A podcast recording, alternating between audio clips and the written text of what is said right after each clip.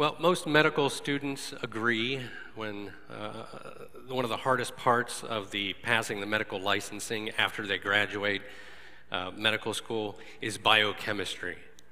And uh, as you know, I can't give you my impression of biochemistry because my training is in computers, um, but there's a ton of prerequisite material that you have to learn before you come to the test.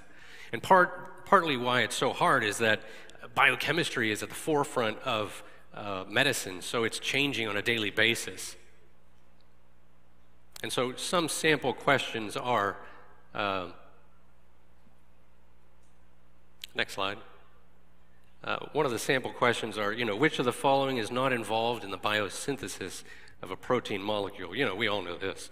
Um, codon, I don't even know how to say these, ribosome, messenger R N A, or a spicy Chick-fil-A sandwich. I know you guys were all, all thinking ribosome, but it's actually D, a spicy Chick-fil-A sandwich. But there's, there's so many prerequisites that you have to learn and all kinds of information you have to memorize. Well, just like biochemistry has prerequisites, we have prerequisites for the commands in Scripture. Turn to First Peter one. We're going to be in First Peter chapter two. But I want to look at First Peter one very briefly just to give us an example of how we can lift a command out of Scripture and not understand fully what uh, is presented to us. First Peter one, verse twenty-two. Peter writes to us, "Since you have in obedience to the truth purified your souls for a sincere love of the brethren, fervently love one another from the heart. For you have been born again, not of seed which is perishable, but imperishable, that is, through the living and enduring Word of God." What's the simple command here? Love one another. I mean, and sometimes we lift that out of Scripture and we just say, all you have to know is love one another. That's it. But there's more to the Scriptures. There's more that Peter wanted us to know. We must love one another earnestly from the heart. And the text says, look at what the passage says, this is only possible once we have checked our motives in our hearts to ensure that we actually do have a true love for the brethren. Additionally, we can only do this if we purify our hearts according to the Word of God. And then look at verse twenty-three. None of this is possible. None of this is possible if we don't have the sp- spiritual reality of being born again. The world thinks, you know, love one another is all we're teaching, but there's infinitely more to the Scriptures. The non-Christian doesn't even have the faculties to obey, doesn't even have the faculties to love. And we know this change is not physical. It's not a choice that we make. Oh, I'm going to wake up today and just go to church. The change that has been made in our hearts is a spiritual one. God Himself has changed us. He's changed our very nature. And what does the hymn writer says? He was blind, but now he sees. That's a divine change by God Himself, one which will last forever. And so we do have a simple command, love one another, but there's all these prerequisites to understand truly what that means in the passage. Turn to chapter two. And we come to our text, First Peter two, one to three. "Therefore, putting aside all malice and all deceit and hypocrisy and envy and all slander, like newborn babies, long for the pure milk of the Word, so that by you you may grow up in respect to your salvation. If you have tasted the kindness of the Lord." The passage before us, like in First Peter one, has a simple command. Desire the Word. Desire the pure milk of the Word. And yet Peter tells us uh, that as a result of this command, um, we are going to grow up in all respects to our salvation. Peter tells us that it's a, a direct result of us seeking this Word, that we grow up. And so this morning we're going to see the Christian formula for spiritual growth.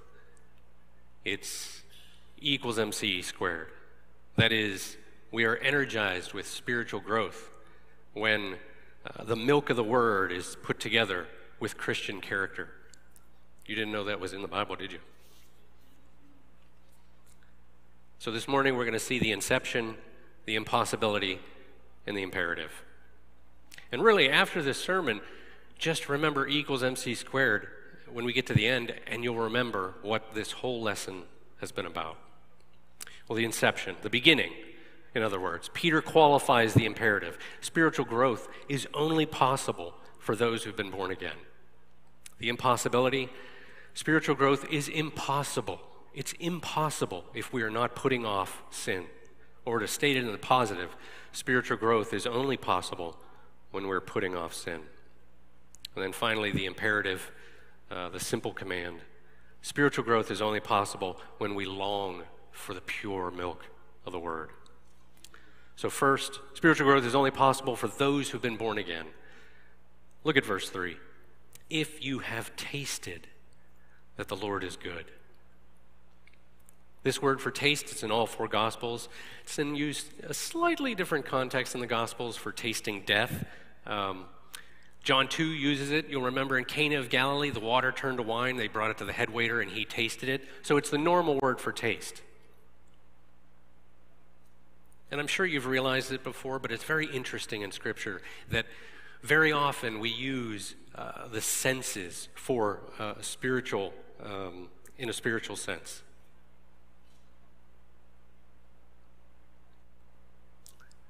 Peter in Second Peter says that if we're, if we're not exhibiting Christian character, we've forgotten our former purification from sins. And he says, you are blind, spiritually blind.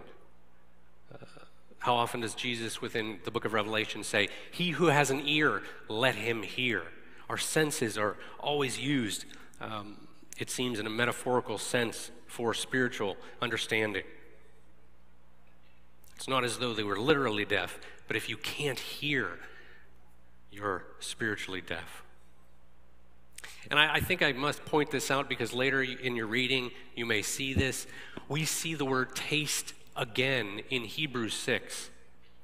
And it's the same word, and it, it looks like the same thing that we're saying here in Peter. It says they tasted of the heavenly gift. And it speaks of those in the first century that, imagine you're a first century Jew, and you see all these miracles, and you see what Christ has done, and then on, on the cusp of that, you know, he's crucified, you hear stories that he's resurrected, and then you see all the disciples, uh, and they're performing miracles. It speaks of these people who have seen, they've tasted of these miracles. They've seen the spiritual enlightenment that the disciples have, and yet they don't receive it fully. They don't swallow. So taste there does not mean salvation, but it's just experiencing, you know, this first century miracles that were happening, uh, which was, um, which was proving that Jesus Christ himself, as well as the disciples, came from God himself. So it's, it's really, we shouldn't take every metaphorical usage and think that all of Scripture does the same thing with it. In Hebrews six, it's not talking about salvation. But in First Peter two, it is talking about salvation. It says, if you have tasted the kindness of the Lord. This word is used all throughout Scripture, uh, the New Testament. In Matthew eleven thirty, it's translated differently. My yoke is, what does your Bible say? Easy or light? This is that word here. Uh, it's used in a metaphorical sense. The, the burden is kind because it's light. Paul says in Romans two four, we should not be ignorant of the riches of his kindness. Not knowing that the kindness of God leads you to repentance.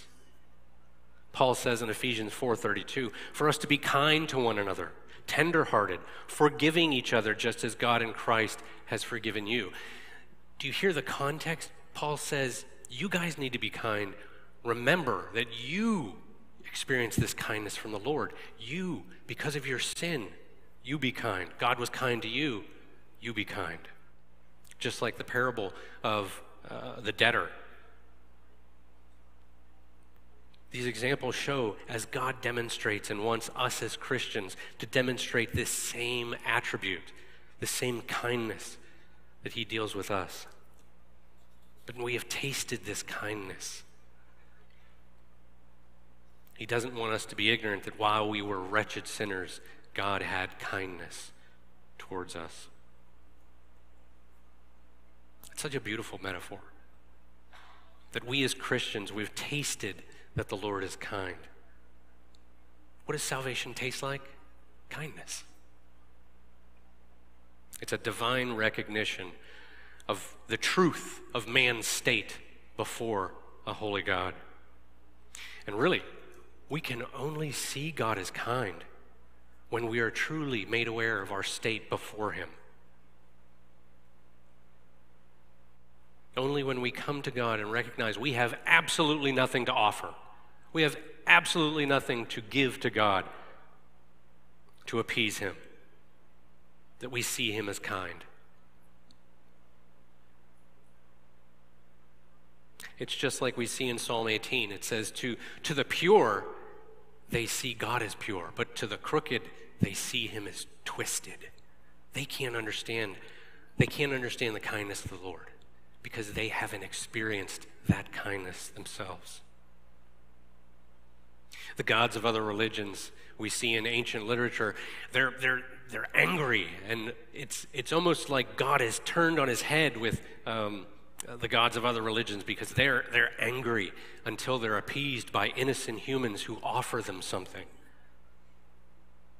The gods are cruel and only become kind when we offer them something. That's, that's God on its, put God's character on its head. He's the one who is kind. We're the ones who are wicked. For while we were still yet helpless, at the right time, Christ died for the ungodly. That's the kindness of God. To recognize that God is kind can only happen once we've understood truly and embraced the gospel. To understand that God is kind is to understand the depths of our own sin. Because when we understand the depths of our own sin, we understand just how much mercy and grace we've received. If you have tasted that the Lord is good. And really, the reality of longing for the pure milk of the world, this reality uh, can only happen if we've been born again. And so let's state it in the positive or logically order. If we have been born again, it is a reality that we will long for the pure milk of the Word. So we see spiritual growth, it's only possible for those who've been born again. Next, we see the impossibility. Spiritual growth is only possible when we are putting off sin. And this hits us where we are, doesn't it? Listen to the scripture again. Therefore, putting aside all wickedness and all guile, and hypocrisy and evil and envy and evil speech, just as newly born babes long for the pure milk of the word, in order that you may grow in him with respect to your salvation. What we may not recognize in the English is that the first verse is actually bound to the command in the second verse. In other words, Paul, Peter tells us that in order to perform this command of longing for the pure milk of the world, uh, milk of the word, we must be putting off our sin. And if we're not, it's not going to happen. We're not going to get the result. We're not going to grow spiritually. We're simply going to be accumulating knowledge. And knowledge without love is nothing. So we're told to put off our sin.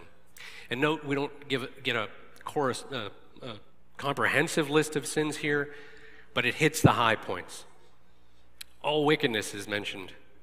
This is a general term for all evil, so no matter what sin you think of, it's all-encompassing.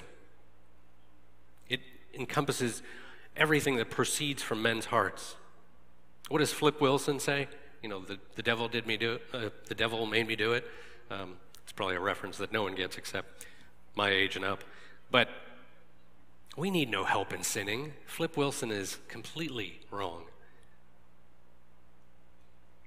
We sin just fine by ourselves. And really, even if we were to belong to a monastery somewhere in the remotest place on the, on the planet, we would still have our own hearts manufacturing factories of idols. All guile. This is deceit. I can't help when I hear this word to think of John, the first chapter, when Christ first meets Nathanael. What does he say? Indeed, an Israelite in whom there is no guile. And this, who is speaking? This is Jesus Christ himself speaking to Nathanael. I mean, imagine years later, Nathanael thinks of that scene and says, Jesus Christ said an, an Israelite in whom there is no guile. And it wasn't saying that he was sinless, but it was saying that he was upright in his dealings with mankind. But what a statement.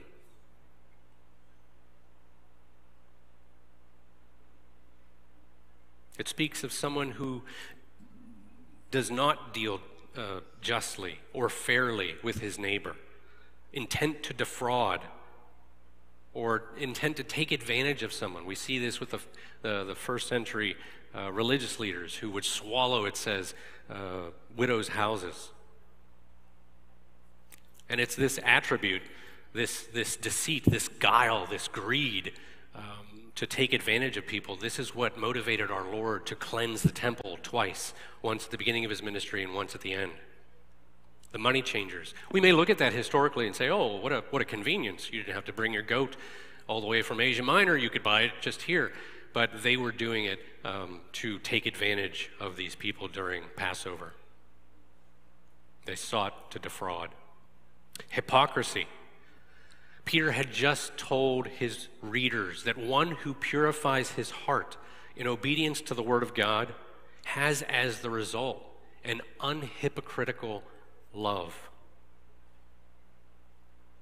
An unhypocritical love of the brethren. It's what we call, what we would call true love.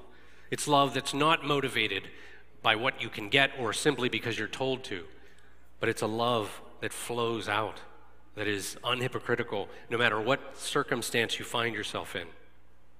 It's a pure love for the welfare of others because you genuinely care for them, because you genuinely have compassion for them.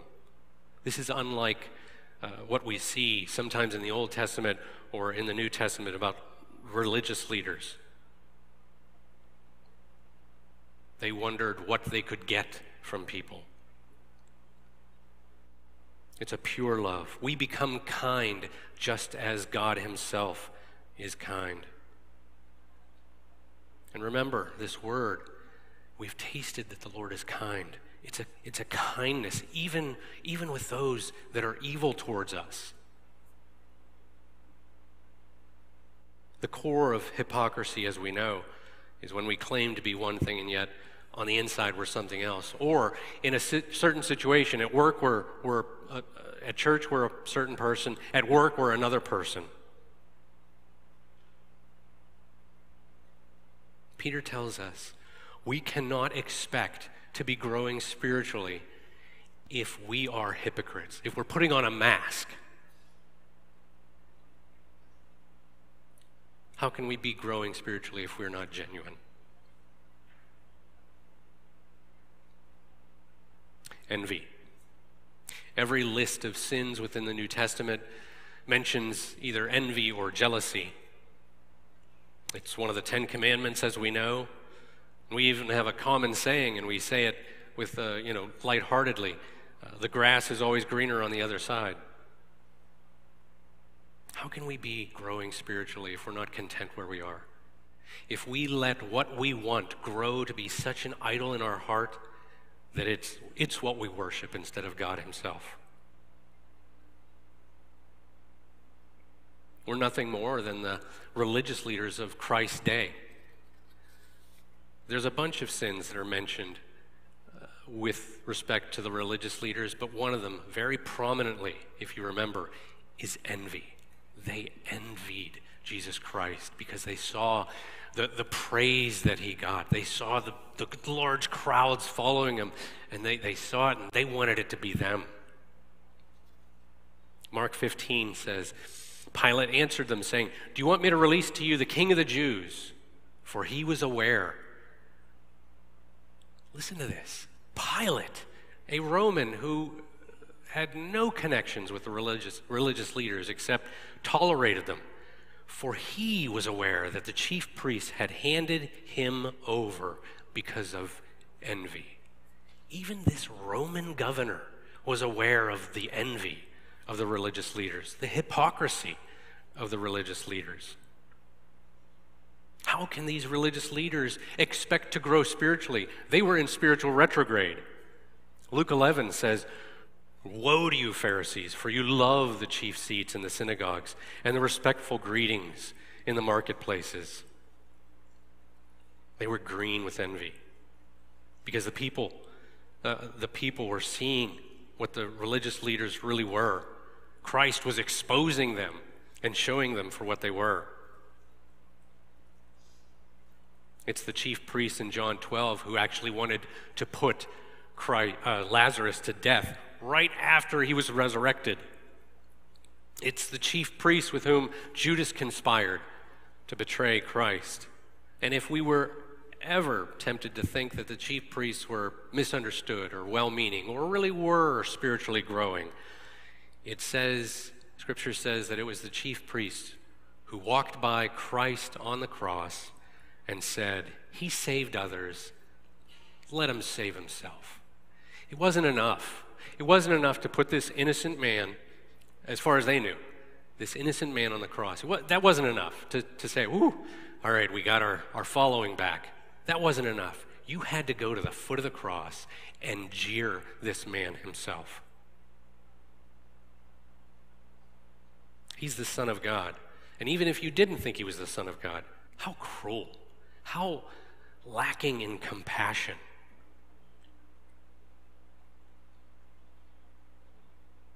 Next is all slander. This is general speech against someone.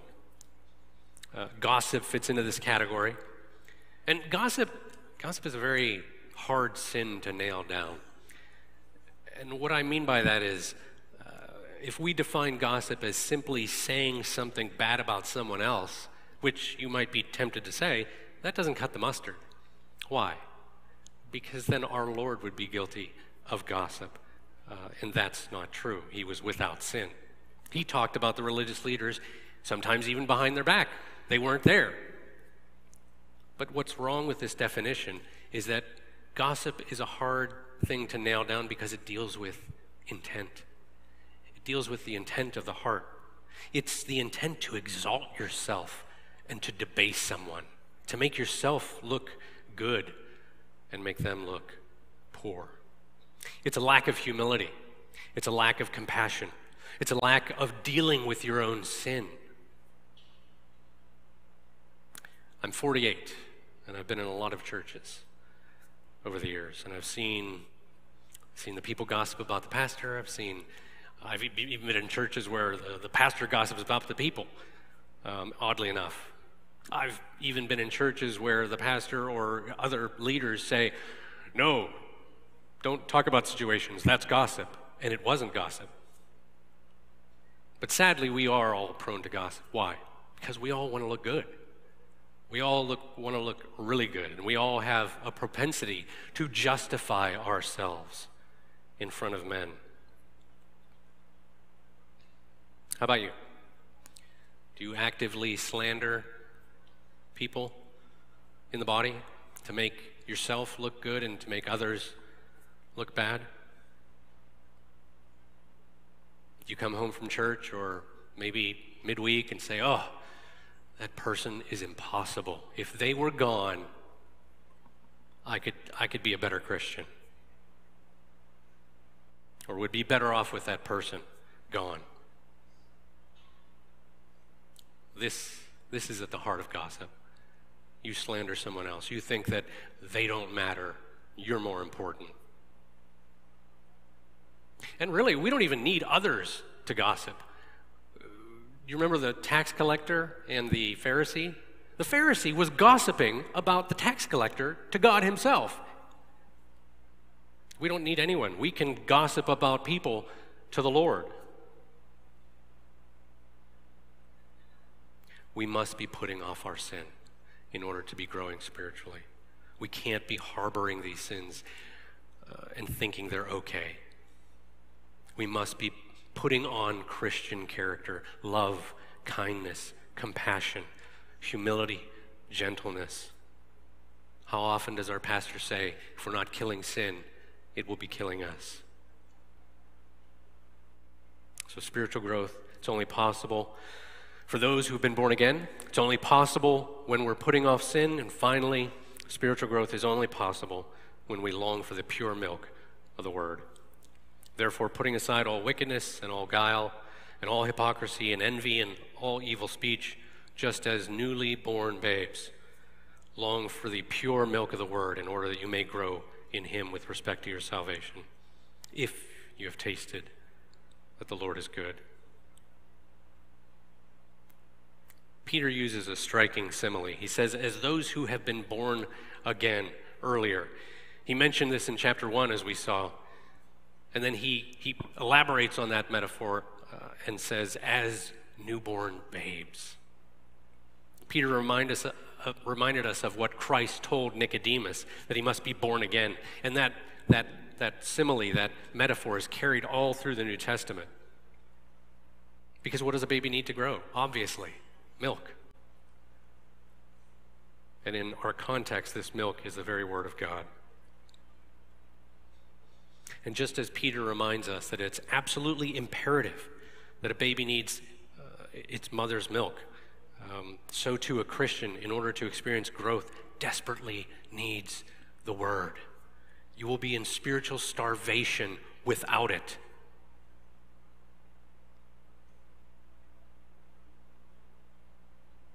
Paul extends this metaphor in Corinthians when he says that, you know, we, we have uh, the milk of the Word, but I, I wasn't willing to give you solid food yet because you weren't ready for it. He's talking about maybe perhaps complex theology. He says we still need to go over the fundamentals of Christianity before you guys can, can take it because you're spiritually immature. You're in your sin. You have to grow a little bit before we can cover these difficult topics.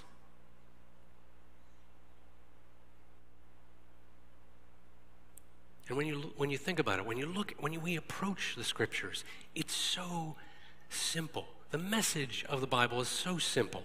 A child could understand it. The world says, oh, who can understand this book? You're just going to distort it. Don't read it for yourself. You know, have some religious leader explain it to you. It's like, no, you, every Christian, needs to be imbibing the pure milk of the Word. This is an excuse and a distortion. And it's a distortion straight from the bowels of hell. Satan does not want you to be reading this. The demons do not want you to be reading this.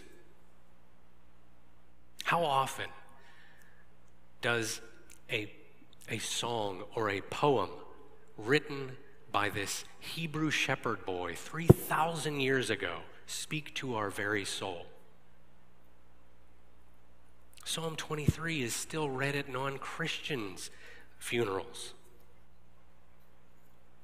This, this word, and what we've seen going in Sunday school through the book of Job, it speaks where we are. It speaks to our very souls. I mean, this is such an ancient, uh, some of these books are so ancient. Well, all of them are very ancient, at the very least two thousand years, and yet they, they speak to us exactly where they are, where we are. God has, God has given us His Word, and men say, no, we can't understand it. This is a lie straight out of the pit of hell. Because what it, it, it says God is unkind. Why would He give us this book if we can't understand it? How easy is the command before us? And it's, it's with a, a simile that we can all understand. Just as a baby drinks milk, so do we need milk to grow spiritually. Everyone can understand that in humanity. How much more simplistic can we be?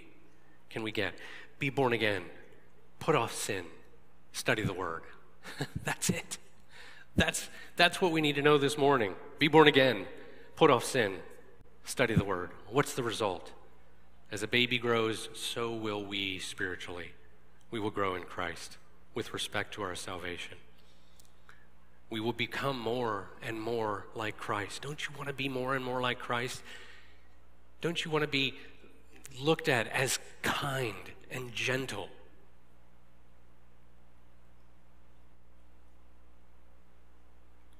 the reality of the internal change will manifest it more and more.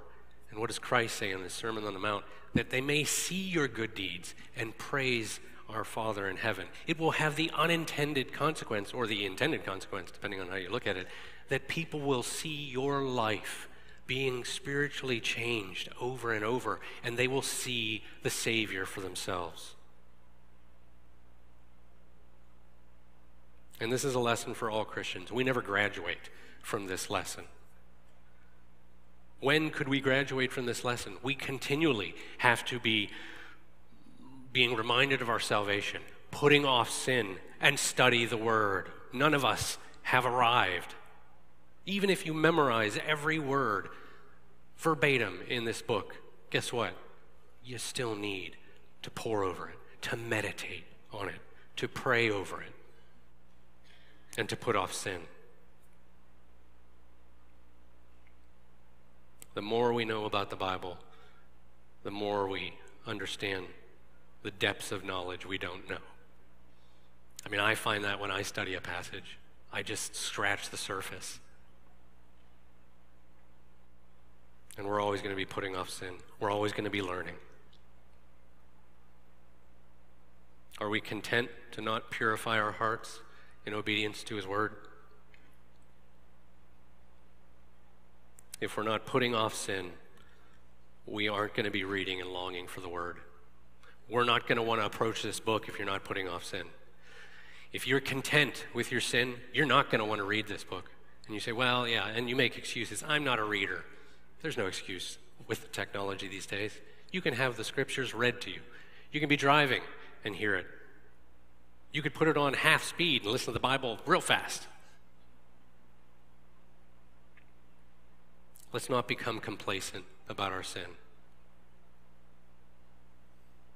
And really, to read the Word, there's a vulnerability, isn't there? It's to be laid before Christ. How can we not read the Word and be laid bare before our Lord, or feel the conviction? I was always told in academia, going through classes, when you're reading a book, read with a pencil in your, your hand. This is for taking notes and being critical about what you're reading. But with a Christian, as a Christian, we read with our heart in our hand, critically not analyzing the Word, but with our very souls, how we might change. E equals M C squared. We're energized with spiritual growth when we have the milk of the Word and we add to it Christian character. Well, as we talked about, you have to be a Christian first. If you're listening this morning and you're not a Christian, that change has to come before anything. You need to see yourself laid bare before Christ Himself, that you are without, wholly unwithout resources, uh, without resources before a holy God, that you have nothing to give to Him, that no money would, would satiate God, because He demands absolute, perfect holiness. And can you do that? I don't think so.